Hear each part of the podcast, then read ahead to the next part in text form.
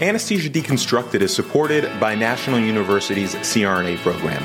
National University's CRNA program is one of the nation's top programs for CRNAs and dedicated to making you a successful CRNA. The program doesn't just prepare you for entry level practice.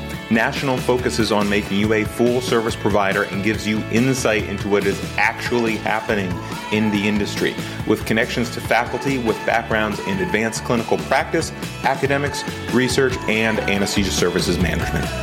Learn more at nu.edu.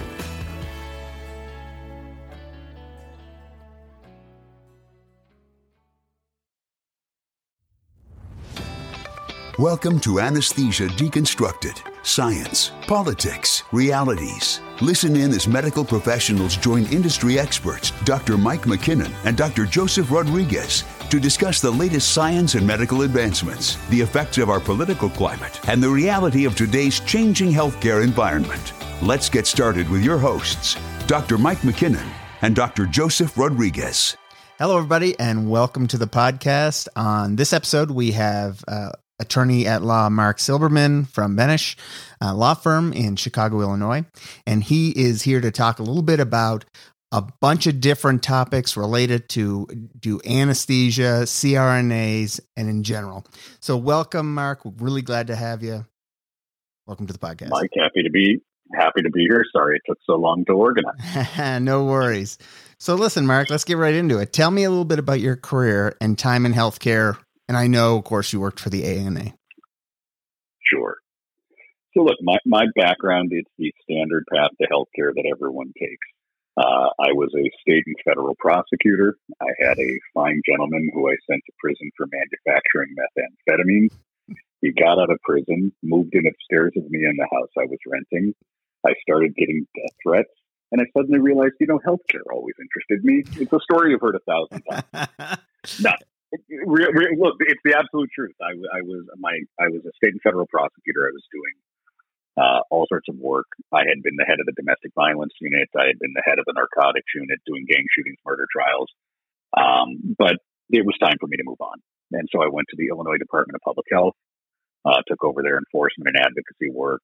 Uh, did a little more in government healthcare, and then moved to private practice. And God, this one I have to. And now it's been about 16, 17 years that I've been in private practice, uh, just helping healthcare professionals, healthcare uh, entities, uh, systems, uh, basically navigating uh, the wonderful world of healthcare, healthcare regulations. And the role that I have at Benesch is twofold. I'm vice chair of our firm's national healthcare practice. We're about uh, 30 lawyers nationally. We do everything.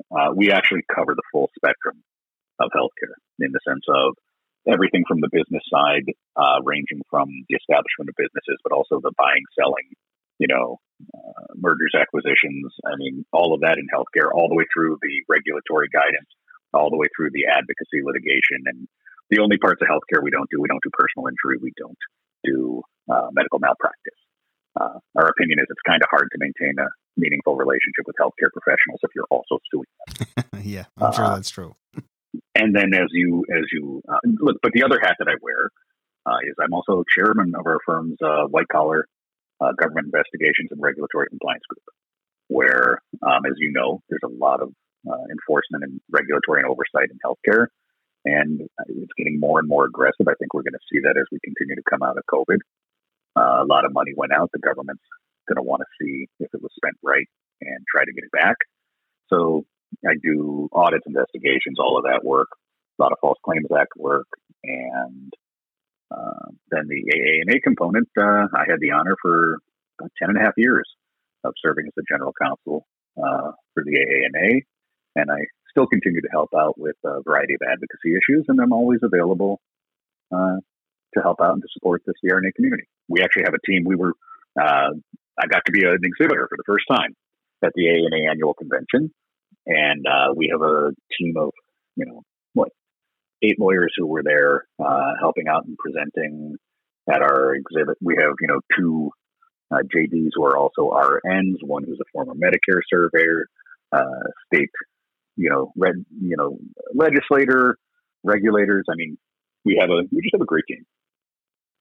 Excellent. So there's a, a depth and breadth of understanding of healthcare in that team. Sure, it's not it's, it's not like three people who said I, I watched Doogie Howser. I think I can do healthcare. All right, and and from what I saw reading a little bit about Benesch is that it that law firm is huge, does all kinds of different law, every kind, full spectrum, and is it and across the country, correct? It is. It's funny though. Like you, you say that we're huge. So the law firm that I was at before, when I started as the AANA's general counsel, uh, was about a 700 person firm. Uh, Benesch is half the size of that, but we have grown immensely. We're actually the, the, the fastest growing law firm in Chicago. When I joined January 1 of 2017, we were, I was the 12th lawyer in the Chicago office. Uh, we are over 100 lawyers in Chicago now. Wow. Um, and what's funny, and the only reason I say it's funny when you talk about us being a big law firm is everyone who has come to Benesch, uh, certainly in the Chicago market, we all left the big firms. We left the 700, 900, 1,000, 1,200 you know, person firms to come to Benesch because it was smaller, because it actually allowed a little more control of rates, a little more building of relationships. Uh, so you're right. We're no, we're not a small firm by any means, but we're also we're, we always describe we're very nicely set in that middle market niche where we can practice and help national clients, uh, but we don't have to have the price structure that makes it impossible for individuals uh, or smaller businesses to use us. So when you look back at your career, uh, besides the particular case that you mentioned at the beginning, is there one case or event that sticks out um, to you related to CRNAs in your career? You know, I guess the one thing I would say is this I have what drew me into government healthcare.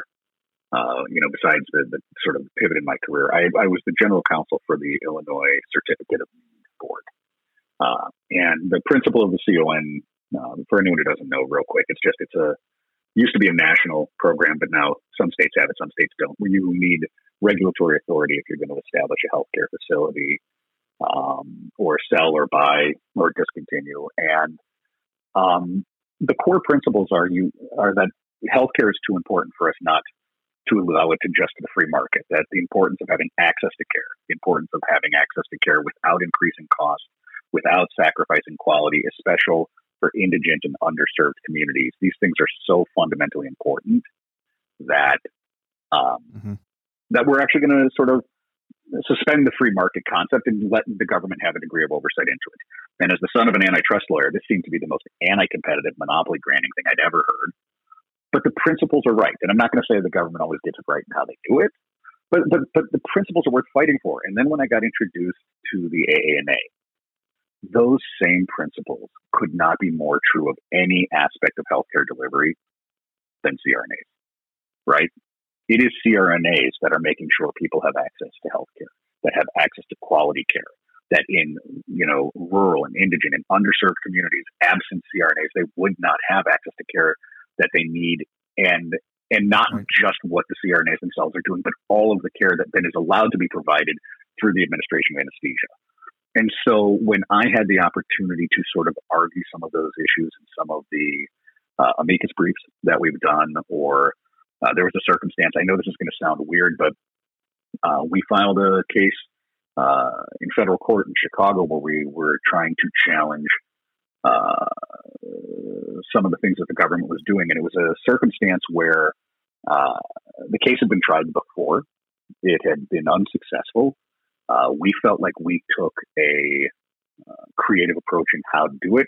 But the purpose in doing this, while look, I feel still strong that it was a legally sound argument, it was enough that it got the court, you know, where the courts had dismissed these cases before. The court's like, all right, I need some time to think about it. And in doing that, it allowed for the AANA advocacy team, right?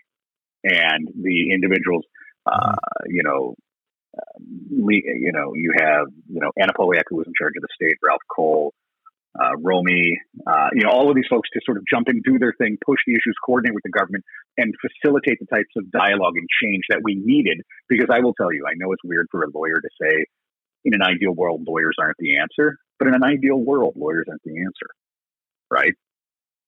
Because from my perspective, if I can reduce cost, reduce risk, and create certainty for my clients, even though it may yield less legal fees, it's better for everyone. And long term, it works out better. Right. Right. Overall, and it goes easier, takes less time, and you, you meet in the middle. Yeah. I mean, look, if you if you really stop and think about it, overwhelmingly, the mass majority of cases get resolved by something other than a trial. Yeah. And that is, that is true in criminal, that is true in civil, that is true in business, that is true in administrative, right? I mean, if everybody one day said we want to go to trial, the system would collapse. yeah. Um, so what you have, so what you have to do is figure out how to make sure you're set up. I mean, you've probably heard me say this before, but I tell my clients, anyone can sue anyone else for anything at any given time, right? Right. So don't spend your life worrying about getting sued. Do what you can to avoid being sued successfully. Right. Do the right thing. So, yeah. Well, I, but that's the other thing I will tell you. I mean, and this was guidance that I gave throughout COVID. One of the most uh, commonly, you know, cited comments that I made during COVID, you know, when being interviewed and things like that was, let's be honest, we were all kind of making this up as we went along. Right. Right. This was unprecedented. We were taking principles that didn't necessarily apply to the circumstances of a global pandemic, trying to figure out how to, you know, cram a square peg into a round hole. But what I told my clients is if you are doing the right thing, if when someone says to you, why did you do what you did? Because it was the right thing. It was the right thing for the patient in front of me. It was the right thing for the community I'm serving. It was the right thing to protect lives, whatever it was. If you actually have a reason that makes sense that you can explain based on the information available, even if someone gets grumpy about it later, you will be in a position to defend yourself, to address any allegations or concerns. And at the end of the day, I'd much rather have a client who is facing the circumstance where when they're asked, why did you do this? their answer is something other than I was going to make a lot of money if I did that. Right. right. So, you know, I know you've written a lot of legal briefs for the AANA and, of course, outside of the AANA. And one of the particular legal briefs that um, I reference a lot is the False Claims Act liability for CRNAs related to medical direction. One of the things that consistently and constantly comes up is the perception that, well, in order to be safe, CRNA must have a physician anesthesiologist involved. And so if you're not working with a physician anesthesiologist and you're working independently, like I am in rural Arizona, uh, that the surgeon is somehow liable for the actions of a CRNA. Couple questions. First question is Is there a liability from your perspective for a surgeon for the actions of an anesthesia care team CRNA working with a physician anesthesiologist? Can that surgeon be sued for uh, that the actions of uh, an anesthesia care team CRNA and and is a physician anesthesiologist liable? What kind of liability is there from from your perspective?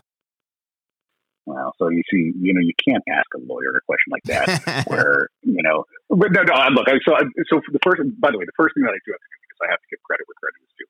You made reference to the legal briefs article that I did for the ANA, right. but I would not feel comfortable if I didn't acknowledge what I did was an update of what Gene Blumenreich had done, right. general counsel for 29, 29 years before me. Right. right. And so you talk about standing on the shoulders of giants, but he served this profession for an extended period. And uh, I want to give credit where credit is due. Um, so you, I'll answer the two questions. Uh, you asked the question of can, you know, a doctor get sued for that? Sure. I told you, you right. can sue anyone for anything. Right. right. But is there liability? The answer generally, now you're talking about for the medical direction. Yes. What I will tell you is generally no. And as long as the doctor stays in their lane, right? right? And the reason that I say that is liability turns on control, mm-hmm. right? So, what degree of control? And we all look in the law, there's all sorts of discussions of control, right? right? You know, there's control. Do you have enough control that you're an employee, not a 1099 contractor? You know, one of the things that when I always talk about that and I say, you know, if they can control the who, what, where, why, when of the procedure, and they're like, so wait a minute, if the doctor says we're scheduling it at two o'clock, and you know, we're not talking about that kind of control. We're talking about control over the administration of anesthesia. So if I can assume that you are working with a surgeon and she or he is focused on, you know, the surgical procedure, and the CRNA is focused on the administration of anesthesia, right? Right. You can collaborate, you can coordinate, you can identify what's the best position in which to have the uh, patient with regards to, uh, you know, access for the surgical procedure, with regards to, you know, all of the different things that you need to. That's not the kind of control, but control should not uh, liability should not go to the doctor in any way, shape, or form unless they are controlling the administration of anesthesia. So if they're saying you cannot use this drug, you need to use this other drug, and not a discussion, but like a they're directing your decision, and then that decision yields an adverse, you know, outcome, right? Because we talk about medical malpractice. I don't do medical malpractice, but you know, we, I, I do lecture on it for CRNAs, and the idea is just because something bad happens doesn't mean you have liability. Right. right. You have to have the necessary legal relationship. You have to have a breach of the standard of care, and you need to then have an injury, and then there has to be a causation. And then if you have all of that, then you can have liability. Right. So if you have a situation where a uh, physician says you're going to use this drug, and you say this is not my professional opinion, I would recommend against this. And the answer is, well, this is my OR. This is what you're going to do. And then that decision causes a problem. Then in that situation, yeah, in theory, a, a physician could create for themselves liability. Right. And, but if at the end of the day, the relationship is set that I trusted the qualified independent practitioner to be the qualified independent practitioner that they are. And of course, we coordinated for the welfare and the benefit of the patient. But the administration of anesthesia was left to the professional trained in anesthesia. Right. There should yield no liability, if, assuming, of course, that liability, what happened related to the administration of anesthesia. Because I'm sure you've seen and experienced with colleagues, you know, lawyers like to just sue everyone and let God sort it out, right? Right. So you can, you know, there could, I mean, there could literally be a situation where, say, someone amputates the wrong limb and you sue the anesthesia provider as if, you know, somehow the administration of anesthesia related to that. Right. Right. I mean, don't get me wrong. I could, I could probably come up with a good argument. If you hadn't sedated the patient, they would have told you that's the wrong leg. Um, probably not a good legal argument. But the idea is if everyone stays in their lane, if you trust the anesthesia provider to be, and the other thing that's unquestionable is this there is certainly no more liability in working with a CRNA than there is with a uh, you know, MD anesthesiologist. Like that's just a misnomer. Right. And, you know, part of the reason why I'm, I ask you these questions because it's often said that a physician anesthesiologist is a liability barrier for a surgeon. And so that's why you know the surgeon should want to have them there because of the liability barrier now clearly there's no difference in liability whether you're working with a crna or a physician anesthesiologist or both from a surgeon's perspective but there really isn't a liability barrier because if the people are staying in their lanes and the CRNA does something, let's let's call it the CRNA's fault, does something totally independent that the physician anesthesiologist has nothing to do with, it's the CRNA who's going to be on the hook. Sure. Well, look, and the surgeon's not going to be. Look, I am, uh, yeah, yeah, I, I, am in no way, shape, or form uh, anti-physician, anti sure, anesthesiologist, right? I, I, but, but, but, so what I will say is this: I do think the idea of that is rooted in the idea that uh, well, doctors are better than nurses, right? right? I mean, that, that's sort of the, the, the, and, but like I will also tell you, I had a circumstance with, but so I think as long as you're working with qualified individuals, and the sort of best example I can give, right, is I had a circumstance where I won't bore you with all the details, but one of my children, when they were very young, had a healthcare issue, and the circumstances were uh, she was uh, dehydrated, and they were trying to get an IV. And the first time the young physician made an effort and couldn't get the IV in. And the second time, couldn't get the IV in. And I finally said, listen, I don't mean to get be rude and I understand the importance of learning, but if you could get the nurse in here to get the IV in. Right. And the, the physician looked at me. Um, and I don't know if it was a new doctor or a resident, but it didn't really matter to me. I was looking at my child who was looking at me saying, why are you letting them hurt me, Dan? Right. right? right. That was what her eyes said. Yeah. And I said, listen, I don't mean to be rude, but if you can tell me you have any fraction of the experience that the nurse who I was talking to earlier has, and they looked at me and nurse came in, got it done right away. I didn't care physician nurse. I, have I've framed, I've coined this phrase long ago. Patients don't care about the degree of the healthcare provider; they care about the degree of healthcare provided. Absolutely, right? Yeah, that's a great phrase. That, I mean, so, uh, so, so you're right. The idea that you will have less liability if you work with a physician than with a nurse is rooted in the idea that physicians are better than nurses. And you ready? I'm sure there are physicians who are better than nurses sure. just as much as I know for a fact there are nurses who are better than physicians. And as long as you're working with qualified people, you should be in good stead. Absolutely. And I think You know, I think when people talk about, you know, this malpractice and the concern and, you know, CRNAs working independently, obviously a lot of this is, you know, uh, trade organization banter, right? But uh, the, I think, I think the, for me, the proof is in the pudding for the malpractice cost. You know, when I, as an independent CRNA, I don't pay any more than a CRNA who works with a physician anesthesiologist in an anesthesia care team for my medical malpractice. And if there was increased liability, wouldn't they charge more? I mean, actuaries don't care about CRNAs. Are you suggesting? yeah, are you suggesting that the marketplace works that? Well, look, that's if you look at the, uh, you know, if you want to talk about advocacy, if you look at the AANA and the AANA insurance services, right? Right. They created the marketplace when CRNAs weren't able to get insurance. People have come to realize the value and the opportunity. Other people have entered the marketplace. A, you know, AANA insurance services allowed it, and one of the biggest, and I put in air quotes, problems is you know malpractice insurance for anesthesia providers continues and continues and continues to go down because you are providing great quality care and i mean anesthesia providers right right, right. it's not you know md anesthesiologists haven't been going down where nurse anesthesiologists are going up the idea is anesthesia is continuously and continuously and continuously getting more and more safe the result of that is the premiums go down because there's less cost less claim less right and so yes to your point the driver who has a history of problems is going to pay more than the driver who doesn't. That's sort of the way the system. And so, yes, if you are noticing that there is no difference in the premium for an independent CRNA versus a CRNA in the care team versus an right, uh, that is a, a perfect example where the marketplace would work it out if there were truth to what was being presented. Exactly, their business. They're in, they're not in the business of paying out lawsuits. They're in the business of of of maintaining premiums and making money, which is fair. And so that business is going everything's going to turn upon that principle for the business. So if there was increased cost of liability for CRNAs or physician anesthesiologists, their premiums would increase. And that and that's that would be how those actuaries who don't care about CRNAs or MDs or anyone else would determine, you know, how to protect their sure. their interests as a business. The next question would be, you know, when a CRNA is working in a medically directed practice and it's billed that way. So not the perception, sure. because of course in order for this, the you know tef, to meet TEFRA, uh, the seven TEFRA rules, that has to be billing under medical direction with Medicare.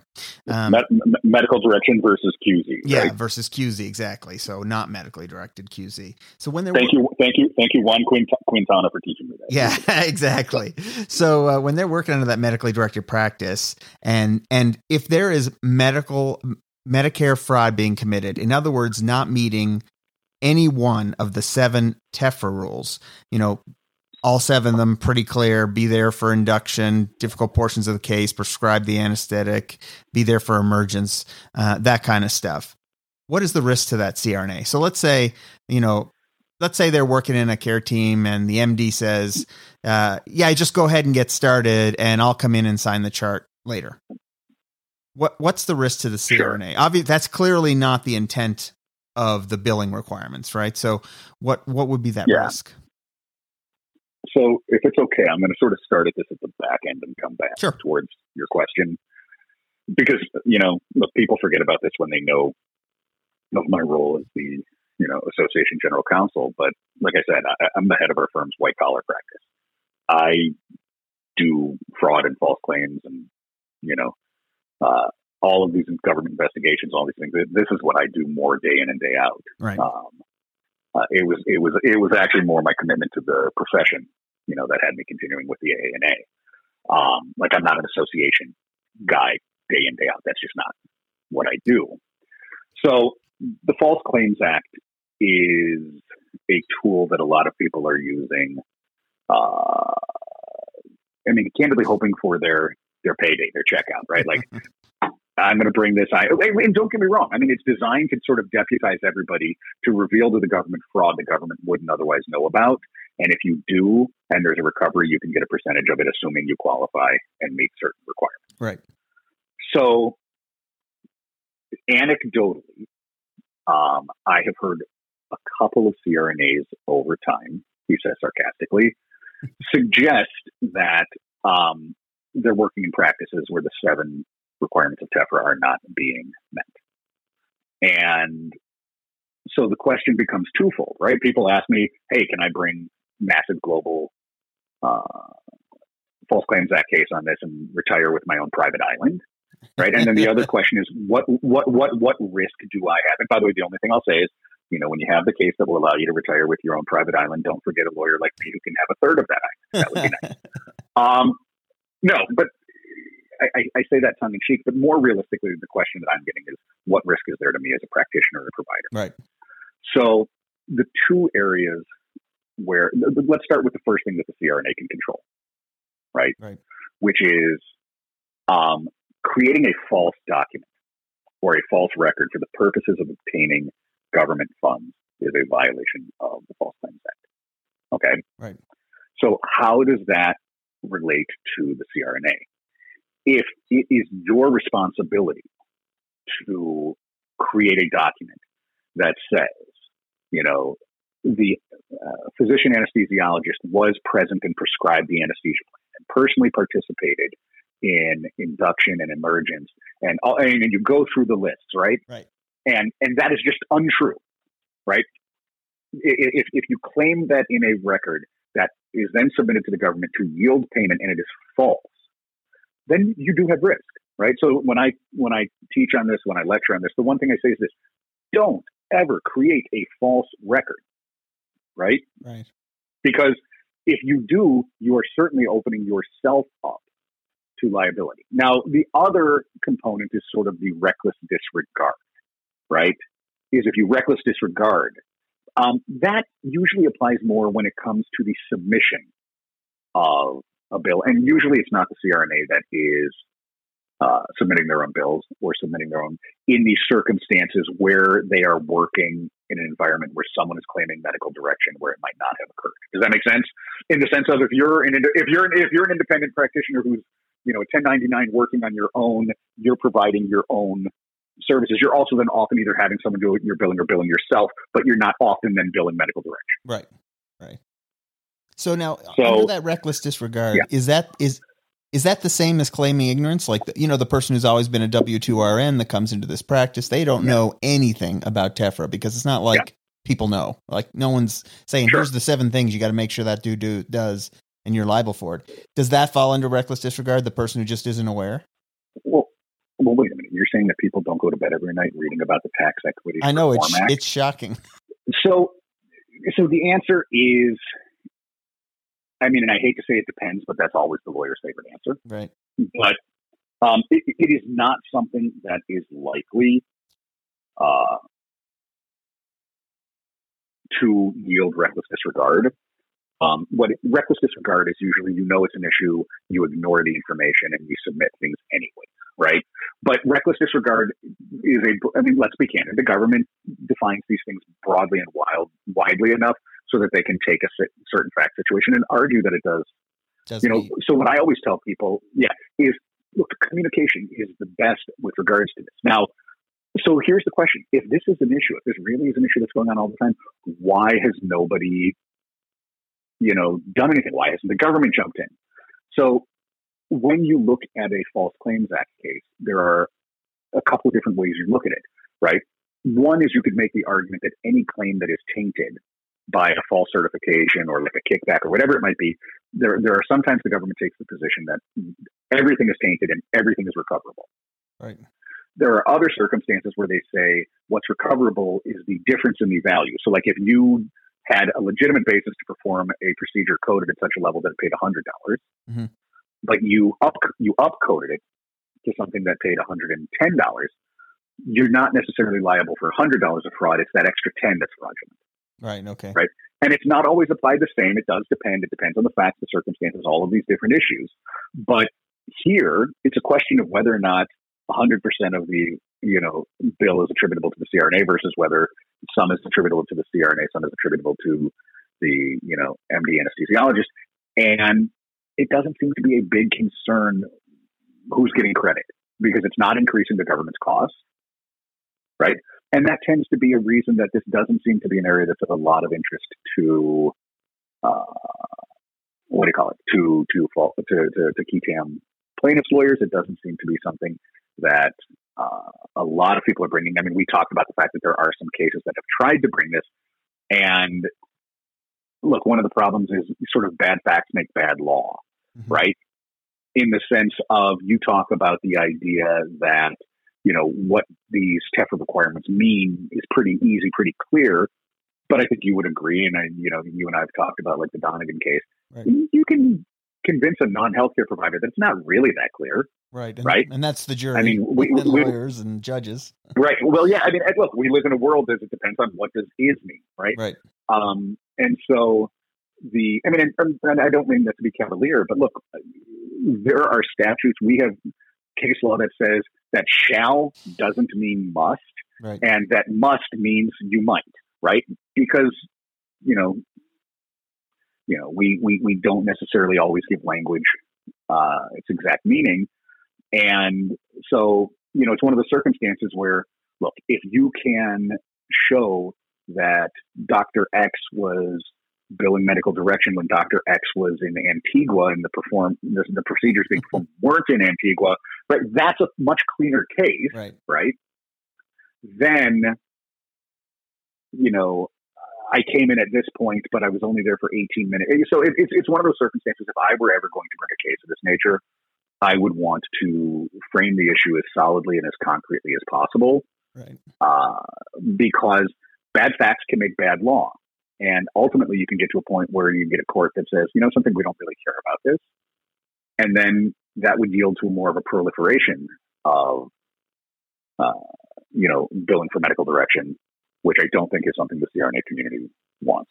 No. So so looking back on a couple things you said, the first thing is is ignorance is not a defense in the eyes of the law. so even if you don't know about TEFRA, that doesn't mean that you can't get in trouble for not meeting it as a CRNA or a physician, either one, because you've agreed to that when you've become a Medicare biller, effectively, if you're billing in that way.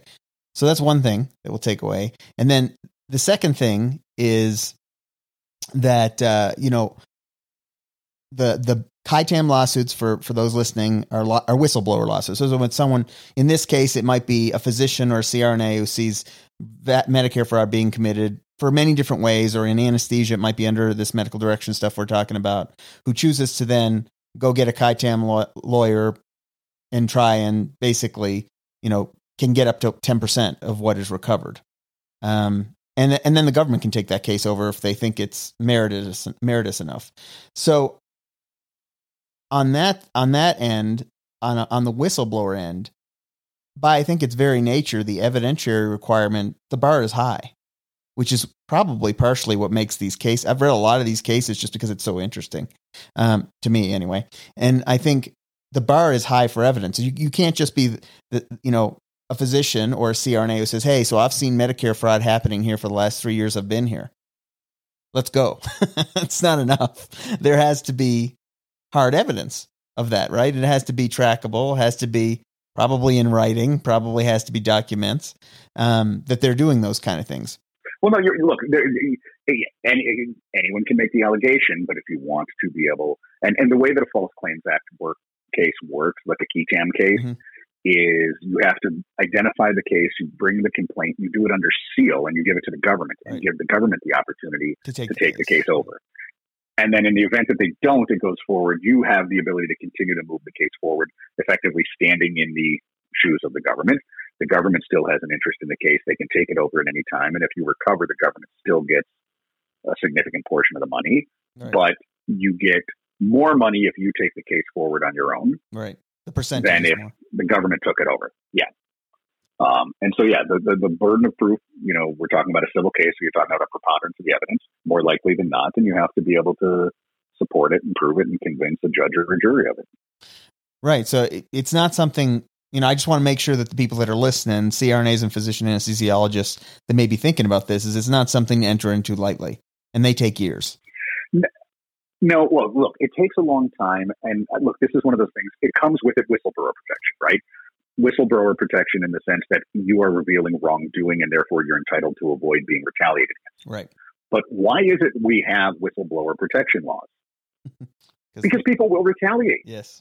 right? And, and I don't mean that, and I'm not saying like so. Like I, I wish I could tell you that we've gotten to a point we don't need, you know, we can get rid of our sexual harassment laws and we can get rid of our you know, uh, discrimination laws and we can get rid of our domestic violence laws because people have decided to treat each other well and we no longer need them. But that ain't the case, No. right? Right. And so one of the things you need to realize is that once you are in a small community and you choose to go the route of being a whistleblower, and I'm not discouraging anyone from doing that, right? Right. But do you know what, ironically, do you want to know what the most common thread you have between whistleblowers are? Everyone, you know, people will tell you it's a disgruntled former employee. Um, there are certainly those cases. But there's also a lot of cases where you had an employee who raised an issue, raised a concern, tried to get someone to pay attention, and no one would. And as a last resort, they went this route Right. right? But most of the people doing this aren't necessarily trying to make their payday. They're trying to fix something that needs to be fixed. So, um, my advice to employers: listen to your people when they come and they raise a concern. Um, even if they're not right, take the time to explain to them why why you're not concerned, why it's not an issue. Right. Um, but to your point, this isn't something where hey, throw it out there. What the hell? It can't hurt because I don't know if I'm allowed to speak that cavalierly on your podcast. You'll Sure you tell can. me later. Uh, but no, but no, but the idea is it shouldn't be done cavalierly because it can. It, it takes a long time. It has an emotional toll, um, and uh, you know. That being said, if you are revealing fraud, um, and I mean, there are cases where people have literally received tens and hundreds of millions of dollars for the fraud they revealed. Um, so it can be life changing. But then there is also those cases. The one that comes to mind is the Traverse City one, uh, where you know people have gone through the process. They are, they have whistleblower protection. They were found to be you know true and accurate, and and there were there was money recovered. But then they can't work in that area, and they got like fifty thousand to hundred thousand dollars each. Let's say I don't actually know what they're because it's all sealed, but Sure. but let's say that's what they got. Well, if you're a CRNA with an average income of you know anywhere around two hundred thousand dollars a year, well, that's not enough to retire. And in some cases, even though there's whistleblower protection, I think it's important to understand that there's retal- ways to retaliate around that.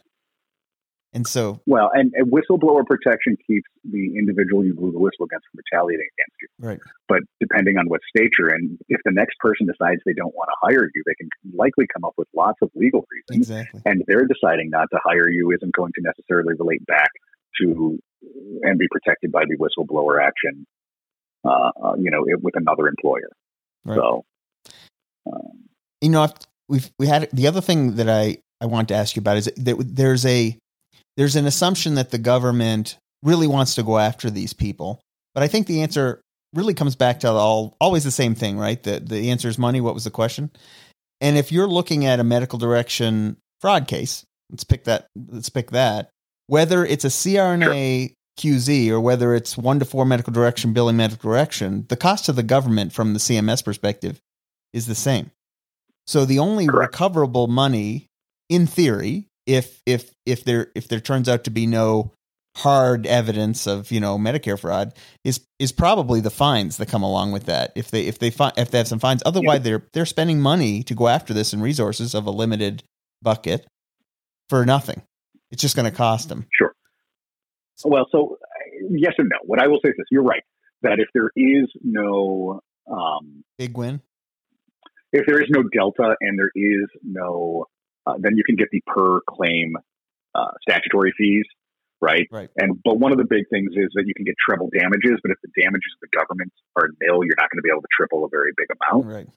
Um, the, the, the idea of it costing the government more is a little bit of a misnomer, and I'll tell you why. Okay. From when I was a prosecutor, I didn't get paid more or less how hard I worked. I worked a lot harder than some of my colleagues. I had colleagues who worked a lot harder than me. We, we weren't paid by the case, by the win, by the anything. So what it does become is it does become a question of return on investment based on where are they going to direct their limited resources. Right.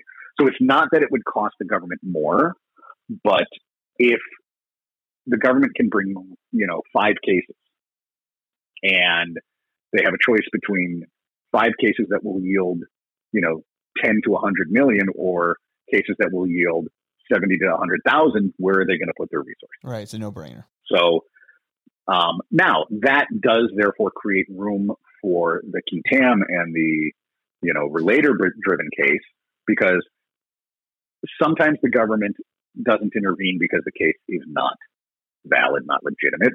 there are other times where the cases are not intervening based on sort of bandwidth. And I have strong opinions as someone who often defends, you know, false claims like case. I have strong opinions on how the government does have the ability to say this case is ridiculous and no one should be able to go forward with it. I think that's a, a, a flex the government should use more because I do think there are a lot of cases that are brought in the name of the government that aren't uh, valid and uh, people shouldn't have to spend the time, the energy, the effort, the money defending them. Mm-hmm. Um, because the goal of this is not to make lawyers rich. The goal of this is to discourage fraud against the government, which yields increased costs for all of us. Let's pivot to the uh, Donegan, versus Anesthesia Associates of Kansas City. And that was a that was a case um, where effectively, you know, obviously to Kansas, where effectively uh, someone was looking to say that Medicare fraud had occurred, and part of the way this this individual um, saw Medicare fraud being uh, happening was that the physician anesthesiologists were not there for extubation, and many people have been mm-hmm. taught mm-hmm. over the time that emergence. That's the colloquial where extubation happens to CRNAs and physician anesthesiologists. That emergence is a continuum, and as long as the physician anesthesiologist were to see that um, patient in recovery in the PACU before they leave, they've met that criteria for TEFRA, that they've been there for emergence. And it sounds, it, looking at this from a non legal person, it sounds to me like the judge, the, the, the court validated that in this particular case, but then gave them an opening for where extubation may be met. How do you see this case? Well, so I guess what I would say is this is the law doesn't like gray areas. They like black and white where they can, right? And so the idea is if it's unclear whether or not extubation constitutes um, part of emergence, right? Right. Um, then you it's hard to say someone intentionally and falsely disregarded this information right. or disregarded these criteria. It's certainly hard to say. I mean, you have a better chance of saying they recklessly disregarded it but again, if it was consistent with what your training was, right? And, you know, look, there's arguments you can make in both directions. This is one of those circumstances where I made the comment earlier. If I were going to bring one of these cases, I would want to lock it down and have it be it is clear, it is evident, because then by defining the lines and where things are, you can end up with better facts, better law. This, I think, yields a little bit more confusion where I, I, I, I don't have the case open in front of me, but it's one of those. I remember the court basically said, "Look, we aren't convinced that this is. Maybe we're wrong, and maybe this is something that'll be clarified." Yes, right. And how could that be clarified? Yes. So um, there was a case where basically whether or not something constitutes a violation of the False Claims Act turns on materiality. Is it material to the government's uh, payment whether or not this occurred? Right. And so the government could clearly make the determination of clarifying by statute, by regulation, or something that say when we say emergence, that includes extubation. Right. and then clear, easy. We now know when uh, it doesn't say that, or they could go the other way and say, to be clear, we believe that if you are there when the individual is in the you know post acute care and they're starting to wake up, that's sufficient. Um, right. And, and look, I see it cutting both ways to, uh, you know, to the CRNA in the following sense of uh, most CRNAs aren't going to say that they need a physician anesthesiologist there with them while this is happening. They can protect the patient and take care of the patient at the, you know, but, but they're not looking at it from the perspective of who's getting paid. They're just looking at it as what's necessary for a patient. Right. Exactly. Care, safety, welfare.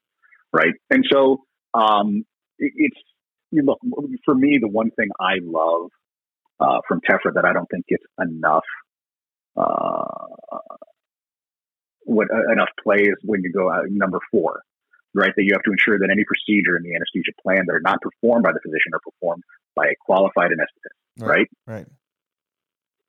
So I would argue that every single uh, time that medical direction is billed, it is a not tacit, it is an actual acknowledgement of the qualifications of the CRNA performing the, the procedures. Because if you were going to question their qualifications and whether or not they're qualified to administer anesthesia and the means and the forms in which they did, you committed fraud by certifying to number four. Right. Right. No one comes at it from that angle. Um, believe me, I would love to see where someone, you know, later makes the argument that CRNAs aren't qualified And then we say, well, if that's the case, then everything you certified for medical direction must be fraudulent because you stipulated and you certified to the fact that all of this was being done by qualified anesthetists. Right. Exactly. Um, that, by the way, also wouldn't be a good false claims act case. Why? Because you know that that that's more an argument that's not you know a black and white was fraud committed. So I think when you talk about the Donegan case, I think there was clearly a question of whether or not this fell within the requirements. Mm-hmm. And if it's uncertain, you're going to have a hard time meeting uh, the intent requirements to prove fraud. Because even though the law has been eroded, and I have strong opinions on that, fraud is supposed to be a specific intent crime. Right. right. Fraud is supposed to be something you intended to do, or you just, you know, put your head in the sand and play the ostrich. Fraud isn't something you accidentally are supposed to be able to commit. Yeah, oh, wait, I, I, have strong opinions on whether or not some of the fraud allegations do include that honest mistake, right. but that that that that's the defense lawyer in me. Right, but you know, I mean, if if someone if someone wasn't sure that extubation was, it's it's hard to want to hammer that person with fraud. If if they said, well, it doesn't sure. say that, so I'm I didn't know. I mean, that's not an unreasonable sure. argument. I think. You know, it, Mike, if you're there providing care and you're working in uh, a model with medical direction, and the physician walks in and says, "All right, patient looks under control. This looks good. You have this. I'm going to go on and check the other patient that needs me, that has a complication, whatever the circumstances may be." Right. right? None of that sounds like someone who's trying to commit fraud. No, exactly. Right. And and and and and I strongly, strongly, strongly believe that fraud cases should not be gotcha. And this is particularly true in healthcare because one of the things I will tell you that is true of, I mean, of, of healthcare investigations, audits, enforcement, all of this. I have had the government on routine times will sit there and say, well, they did this, they made this mistake 840 times. and the answer is no. They made the mistake once. And it got incorporated into their process, which got repeated 840 times.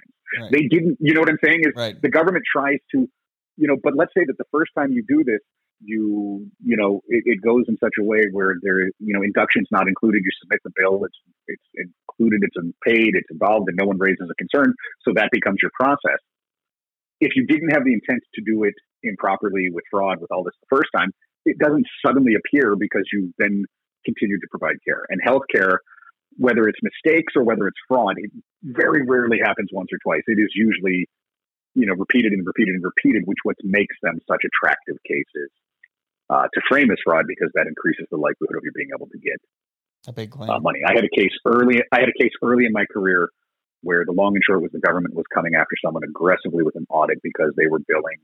I'm just going to make up the numbers. You know, nine nine two two nine instead of nine nine two nine two.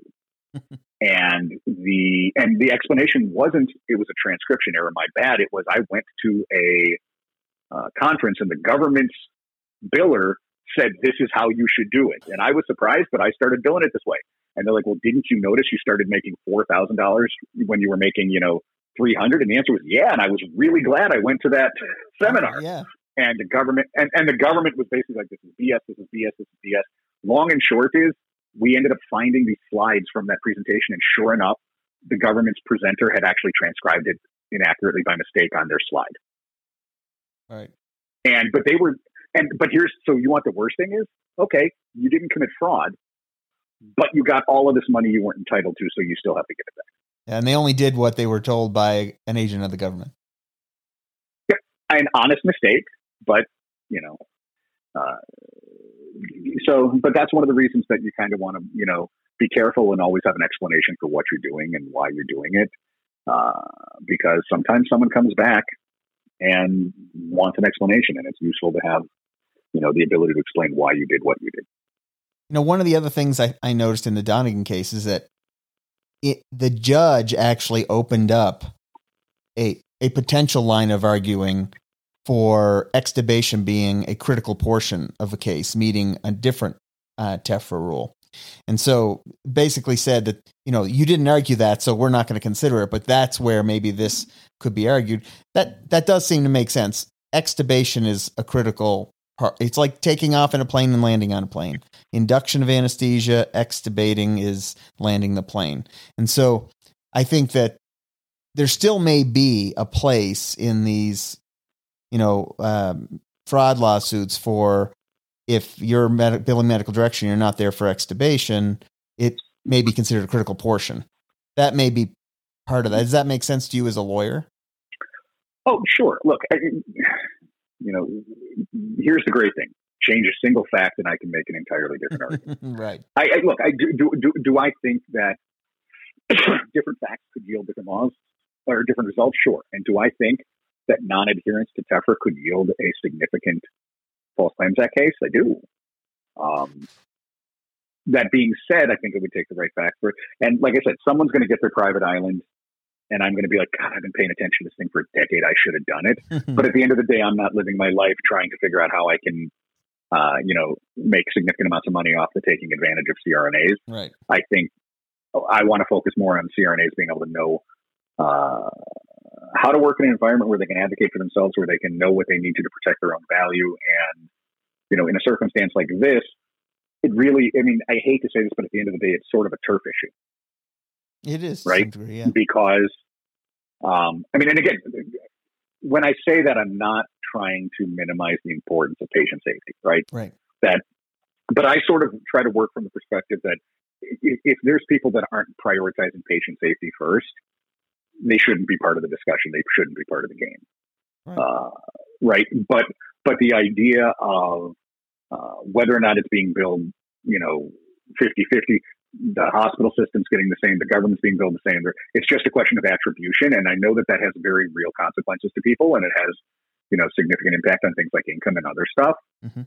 Um, but you know, people were providing care, quality care before TEFRA, after TEFRA, and uh, as this issue gets clarified, as more cases get uh, brought, if someone brings a case and says you have to do A, B, C, D in the following way, ideally what will happen is everyone will then start to adhere to that and it'll become a non-issue.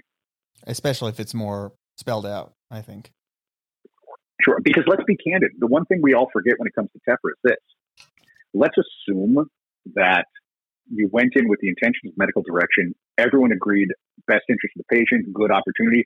And, you know, the physician is monitoring four patients, right? Because you can do four to one. Mm-hmm. And something happens during the third patient that really requires everyone, all hands on deck, and the physician never makes it back to patient four.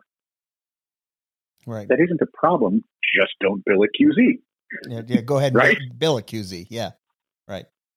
Or bill it QZ. Excuse me. Yeah. Yeah. Just don't bill it medical direction. Bill it QZ. Right. And then, right, because the idea is none of this is whether or not the patient is safe. None of this is whether or not uh, the care is provided. None of this is whether or not it's medically necessary. It really is how to attribute. And I remember having someone ask that uh, at a lecture I was speaking at and said, you know, well, what happens if something happens and, you know, one of the patients who can't get around to doing everything? And I said, look, unless I'm missing something, I'm going to defer to the people with more billing experience in the room. But I'm like, I think that one's easy. You know, just, just bill it QZ. It is. And heck, you can even note in the thing, we started this, you know, as medical direction, but Right. I think the bottom line is TEFRA has nothing to do with patient safety.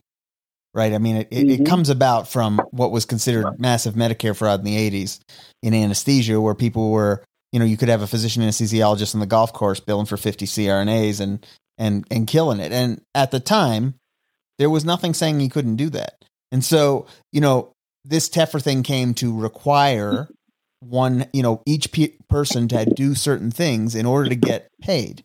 It has nothing to do with patient safety because there is no difference in patient safety. Because, like you said, you could immediately bill QZ, and guess what? That patient you're billing QZ is just as safe as they were the minute before when you were billing medical direction. Yeah. It's it's Well, and look, the other thing that I think we have to acknowledge is this is an example where, I mean, sometimes you can overcorrect or, right? Because here's the thing.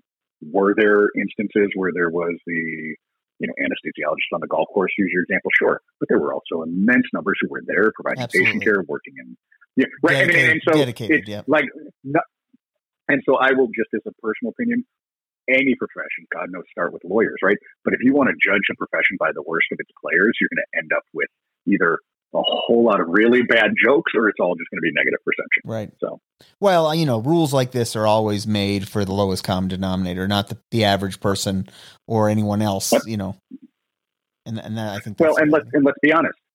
the other thing you have to remember is the investigative side of things, right? Audit and investigation. None of us are being looked at as if we are good quality providers. Everyone's being looked at based on the worst of us to see what similarities are there between what we do and what other people who were taking advantage did. And when the government identifies the right data points they're looking at, they can identify fraud. And when they identify the wrong data points, they can suddenly take good practitioners and make them jump through hurdles and hoops because somebody else was trying to steal. I think part part of the frustration um, for CRNAs as a profession is that although it's clear that this was used just to avoid billing fraud and has nothing to do with patient safety or care, that's the that's the hammer against CRNAs that you know our detractors use. Oh well, this is the safest model because it guarantees there's a physician anesthesiologist there for you know up to four cases. So you know, you and I are talking about it about what it really was intended for and about it, you know, it's about billing Medicare and about what people have to do to get paid. You know, and if you're not doing that, you can't get paid and it might be fraud if you're intentionally not doing that. But the way it's used on an association level or, you know, a, a trade association level is to suggest that this is the safest model. But safety's not part of this equation. And I think, you know, if there if pa- if patients were unsafe working w- with CRNAs working independently versus working in an anesthesia care team, it wouldn't be long before that was hashed out in lawsuits and cost uh, you know to facilities for you know patient deaths or negative outcomes or you know bad bad decision making. So it's just, and that's just not there. And so, you know, the, the preponderance of case law makes it pretty clear that CRNAs working independently aren't being sued to any great degree because of, you know, they're they're they're dangerous to patients without having a physician and anesthesiologist. And and that's what frustrates, I think, CRNAs about this medical direction thing is because although it's not the intent, it's being manipulated as if this the intent is safety. See, even the government says for sure. you to be safe, I have to be there except for when you bill QZ, the government says that's okay too. yeah.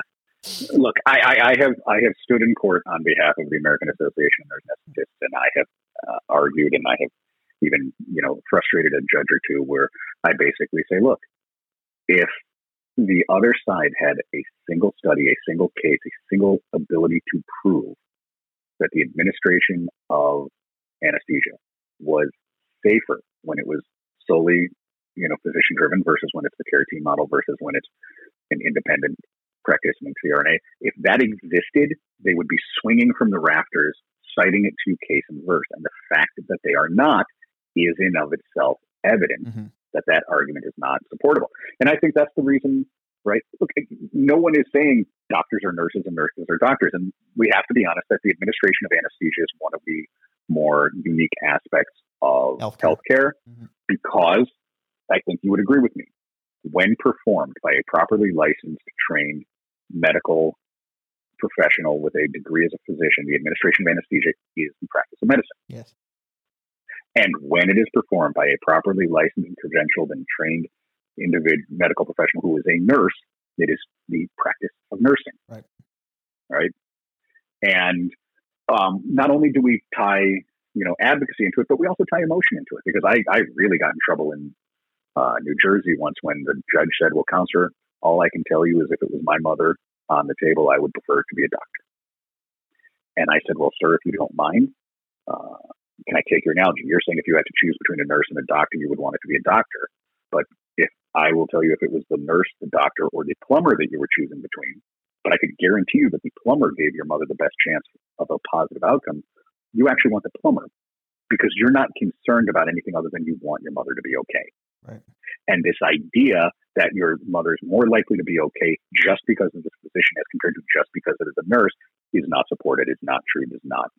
And that argument didn't go well. And I really pissed that judge off. um, but I still stand by it, right? It's true. The judge thought my comment, the, the judge thought my comment was a little snide. but that's a perception, right? That's that. That's the lens of perception for well, someone but that, who doesn't but, know. But that's well, but that's look. Part of the problem is this: is we're taking what is an emotional thing and wrapping it up in as if it was an intellectual or logical thing. Right. Right. Because what, what I will ask you is this: Are there physician anesthesiologists who provide safer care than the, some, you know, nurse anesthetists? Sure. Yes. Are there are there nurse anesthetists who provide or nurse anesthesiologists who provide safer care than some doctors? Yes. yes right. If we lined up uh, you know, anesthesia providers, best to worst, it wouldn't be a continuum of one, you know, yeah, uh, type of practitioner versus another. Um, but to your point, once you have a situation like that, you can take those arguments and you can create those secondary arguments like the government wouldn't have this in place if it wasn't for that it's necessary for safety. I mean, on prima facie, I think it's pretty clear. There's just nothing there. There's no there there. But that that's when the emotion gets into it. And and and look, frankly, your personal interest gets into it. Well, but I went, but I I'm a CRNA, so I think I'm better because I went through that training. Well, I'm a physician, I think I'm better because I went through that training. There becomes a lot of personal emotion involved. Mm-hmm. And you should never let facts get in the way of a good argument, that, right? That's absolutely true. okay. So let's pivot to the New Hampshire ruling. Um, you know, I we're seeing a lot. We've seen a lot of of discussion, uh, both from the ASA and the ANA, about this New Hampshire Supreme Court ruling, saying that you know um, w- related to the nurse anesthesiologist descriptor, and what the suggestion coming from the ASA is is that see, it's illegal to use that. It's not transparent, and from the ANA, the statement is no, that's not what was said in this court case at all. In fact, they were deadlocked. The end result is nothing. We're back to square one. What is your perspective on that ruling? So I'm just going to speak about the issue generally since the AANA did act as an amicus. Yeah. Uh, I assist this counsel in that, and there are still issues that remain pending before the New Hampshire court. The last thing I would ever want to do Is is say anything that comments on a pending decision, right? if that makes sense. But I can talk about the con- the concept, yeah, right? And look, one of the things. So, what is an anesthesiologist, right? I I, I feel pretty, you know, comfortable that I know uh, your opinion on this, sure. right? Yeah. The idea that uh, that ologist means someone who is learned in, Yep. and you know, anesthetist, or you know, so that an anesthesiologist is someone who is learned in the Right. science of the treatment of anesthesia. Or a mixologist is a bartender, right? Well, or you know, it depends. I mean, are you going to limit a mixologist to someone who can only mix alcohol? No. No. but the but the but but so so what I will tell you is this. Um, there are, however, states that define an anesthesiologist as a physician who, right. right? So if you're in a state that says an anesthesiologist is a physician who does this, then you have limitations with the idea of saying that you are a physician who does this or that you are an anesthesiologist because it could call that into question. Right. Now, the idea of patient confusion, I, right, I am a nurse. I'm a nurse anesthetist. I'm a nurse anesthesiologist. I, I have a hard time believing the argument that when you walk into someone and say, I am a nurse anesthesiologist, they believe that you are saying, I am a nurse who's also a physician Right. right? Um, the and I think that if we wanted to clarify what the law is and what the law allows, then there could be whatever steps were necessary to uh, the informing of the public. But I'll go back to what I said earlier, right? People care about the degree of the healthcare provided, not the degree of the healthcare provider. Right. And um, I, I, I say this with you know great love when my wife and I were having our children, and my wife was looking forward to an epidural. I promise you, she. I, I don't think anyone has questioned what a uh, an advocate for CRNAs I have been in my career, but I will tell you, I would have been killed had I stopped at that moment and asked, "Well, can I just verify? Are you a nurse? Are you a yeah. physician Your wife anesthesiologist?" didn't care. right? And, and, well, wait, and, and, all, wait, and, and at that point, neither did I. Yeah. Right. The only person who I know who raised the issue was my father was going in for a surgical procedure, and an individual turned to him and said, "I will be your certified registered nurse anesthetist." My dad smiled and told them that I was the general counsel for the ANA. It was just, it was, just, it was very cute. One of those proud parents. Yeah. But other than a situation like that, as a general rule, people don't care. They care about, right? Can you can take away my pain? Can you put me to sleep? Can you wake me up? And can you allow me to safely return to my life? Yeah. Those are the only things that they care about. Yep. it, it, it, it is one of the most result oriented aspects of healthcare. Right. And so, um, and, and look, I think some of the arguments that get presented, you know, when you say, well, it, it, it inherently applies only to a physician. Okay, but then how do you have a veterinary anesthesiologist and how do you have a dental anesthesiologist? Right. I, think like I, I'm a big fan personally of uh, intellectual integrity. Yeah. Right. That if you want to make an argument, it has to have a certain degree of integrity just from a logical perspective. Um, but I will also tell you that, um, you know, uh, we'll see what happens. I do. I think this controls and addresses the issue uh, definitively for the nation. Of course, I don't. No. Yeah. Right. So well, and I think I think the other question a lot of people ask is, you know, the the term anesthesiologist by itself. I would suggest that the term anesthesi- anesthesiologist by itself is not transparent. Right? Doesn't matter what it says in state law because all people know that is, is the person that puts them to sleep. Again, it's not the degree; it's the degree of care. That's how they see it, right? And mm-hmm. so, you know, even if in, from my personal opinion, not a lawyer, um, even if it says an anesthesiologist is a physician who, I don't think nurse anesthesiologist is the same. And I don't, and I don't think, and, and we've got a couple legal opinions that make this pretty clear that it isn't, mm-hmm. right? Just like, because if that was the case, then dentist anesthesiologists, that would be illegal. Like that, you'd be breaching the statute. You'd be non-transparent. In, in, in, in a state that defines, uh, anesthesiologist as a physician who you're right there would be a, a, logical and a legal inconsistency. Right. And every state dentist anesthesiologist exists in. So there's there seems to be already an inconsistency. And you know i, I agree with you the transparency side is, is silly. If i if, look if i say i i am i am a carpenter and someone says well i thought he said he was a plumber that's not my fault. If I said I was a carpenter, it's as descriptive as it gets. If someone doesn't hear that, sure for you know, like when I say, it, you know, when I originally started, and I said I'm a nurse anesthetist. You know, before I started using nurse anesthesiologist, when I said I was a nurse anesthetist, I walk out of the room, and within minutes, yeah, my anesthesiologist came in and said hi. it doesn't matter what you know. You know what I mean? Sure. But I've been transparent when I well, said nurse. The one thing that I think though is also true is, and again, this is not true of all uh, MD anesthesiologists, but why was there a push for some anesthesiologists to start introducing themselves as physician anesthesiologists or MD anesthesiologists was like you can't claim that anesthesiologist inherently means one thing. connotes physician if you feel the need to put physician in front announce and attach that you are a physician in front right and so I, I mean but again I, I I I I I think that you know people should continue to focus on the quality of the care. I think that this is an issue that will continue to play itself out. I think it will probably, and it's something, you know, look, the, meta, the minute Medicare or somebody says, here is our definition, period. Right. Right. And it gets adopted by states, this and that. But, uh, you know, I will also say is this, that I, you know, I think that as we keep the focus on, right, I am someone who can. Right you know, because let's be honest, I mean, anesthesia, you are literally taking away someone's consciousness, right? That's the definition. It is the most vulnerable a human being can make themselves Absolutely. or can be made, yep. right?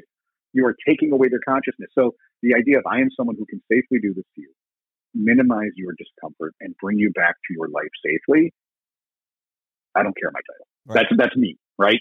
I, I, I, just want that result. Yeah, and I, and so I think patients think, generally feel yeah. that way, right? But I think that the mm-hmm. reason mm-hmm. why this has become important to CRNAs is because your first introduction to a patient is your title, right? So, what you know, Correct. that's my first step in their direction is when I say, "Hey, my name's Mike. I'll be your nurse anesthesiologist today."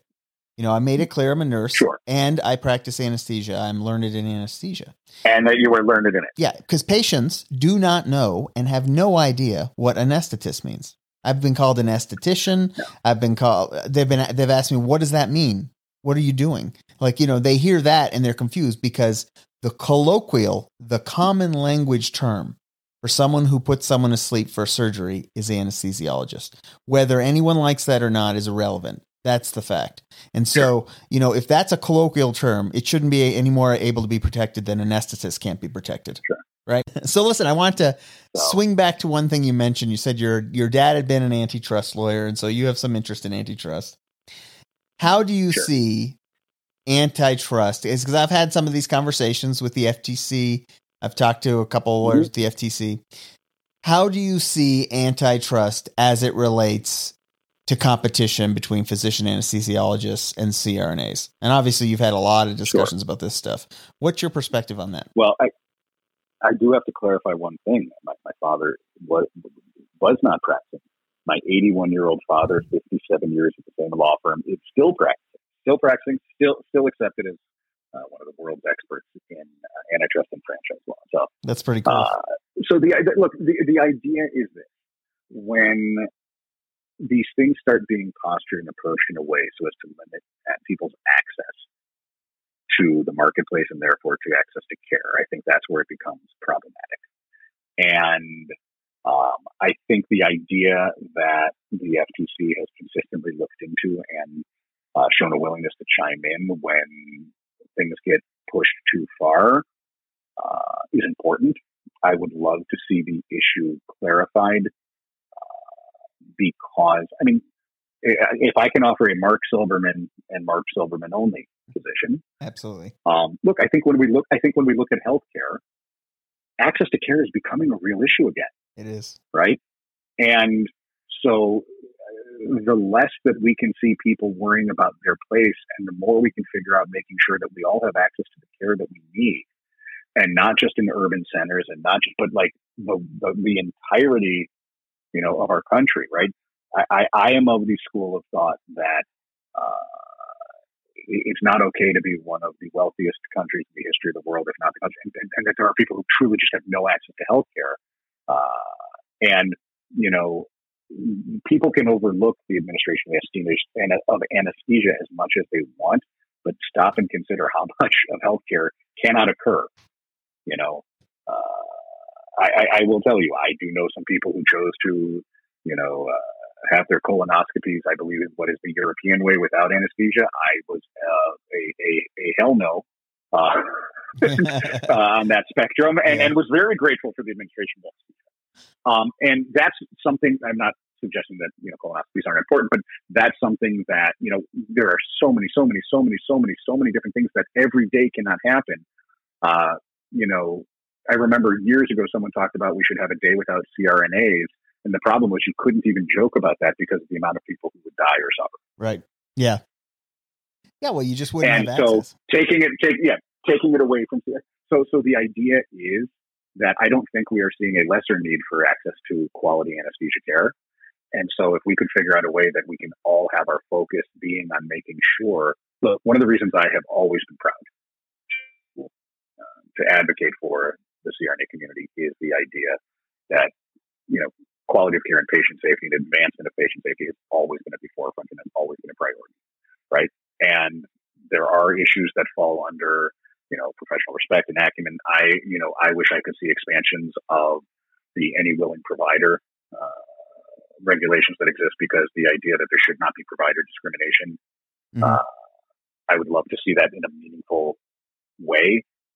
Um, but at the end of the day, uh, you know, as as best I can understand, you know, anesthesia providers are getting a little more, a little more, a little more leverage in the marketplace because of the shortage of anesthesia providers, and that becomes a very scary, slippery slope. Yeah. So to tie it back to your antitrust question, the more that we do things and create things and present, you know, things that create barriers of access to healthcare or act in an anti-competitive way, I think we may need to do everything we can to knock all of those down because I think at some point we really are going to find ourselves uh, meaningfully fighting access to care and in a way that, that, that would not be good for anyone and certainly not good for the patients you know that are served by by anesthesia providers. Well, exactly right. I mean, if if as an example, if you have medical direction, you have one highly trained physician anesthesiologist tied up for four highly trained CRNAs performing anesthesia, that's one more person who could be performing anesthesia. Right? It's an impediment or a barrier to access to care for that patient for that physician anesthesiologist not to be performing anesthesia. It doesn't benefit the patient. There's no evidence that it does. So let's have them do what they trained to do, what they wanted to do, what they probably love doing, because they're forced into these roles too. It's not like, you know, physicians don't want to do anesthesia. That's not the case. So, you know, that is an impediment to access to care. If you were to take away all the anesthesia care team, now I'm not saying that we do that, but let's say we we took all those people that weren't actually personally performing anesthesia and put them in nowhere we wouldn't have a shortage. So, you know, the, the, it's artificially created, right? All the people who are trained to do anesthesia aren't doing it. And so, sure. It, and, but, you know, yeah, one, one of the solutions we have to go factor into that, though, is let's be honest, behind a lot of this is people are worried about lawyers and liability.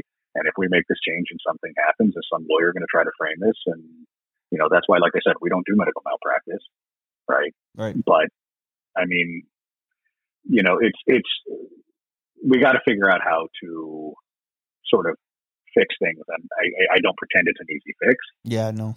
Uh, but I've always said, you remember how all the way back to the beginning I said, if you have, if, if the reason you did something was because it's the right thing to do, right? Is if your rationale for something was it was in the best interest of my patient and it was going to be the best for their safety and their outcome, right? That that's always going to be a good position to be arguing from even if even if the facts and the law don't combine in a way that it gives you the result you want, you know, I always think you're in a better spot. I agree. So where are you going from here? What are you doing now? What I know you're still um, doing some contractual work for the ANA. What what else are you doing? I, you know, like I said, we uh, Benesch was at the uh, annual congress. We had a booth, uh, talked to a number of CRNAs, a lot of CRNA students. Uh, we I, we will. I, the nice thing is that over ten years, I built up a team of young lawyers that uh, we were training to be advocates for CRNAs to be able to help them with business issues. Uh, we thought of a lot of things. I mean, I, will tell you, I would love feedback. Uh, you know, from from you know your podcast listeners. Uh, one of the things I kicked around the idea is do we figure out a way to bring back the business of anesthesia conference? You know, so that we can uh, you know, get young entrepreneurial CRNAs and maybe even not so young entrepreneurial CRNAs, but give people the opportunity to, uh, you know, know what they need to know to, to, to set up their own businesses to protect themselves. I think in an ideal world, I'd like to look at this more preventively. I'd rather people work with good lawyers and good advocates at the beginning for a lower cost than to have crises that need them later, right? right. Believe it or not, minimizing your legal spend is, is my my goal when I'm doing white collar work is to make myself as obsolete as quickly as I can, but even more, but, but even more, my goal is to make myself never necessary. Right? right. So, I mean, look, we are, the, the firm is doing wonderfully well. We are continuing to grow, but we're really focused on and maintaining our culture. Uh, very excited about that. Benesch has really been a great home.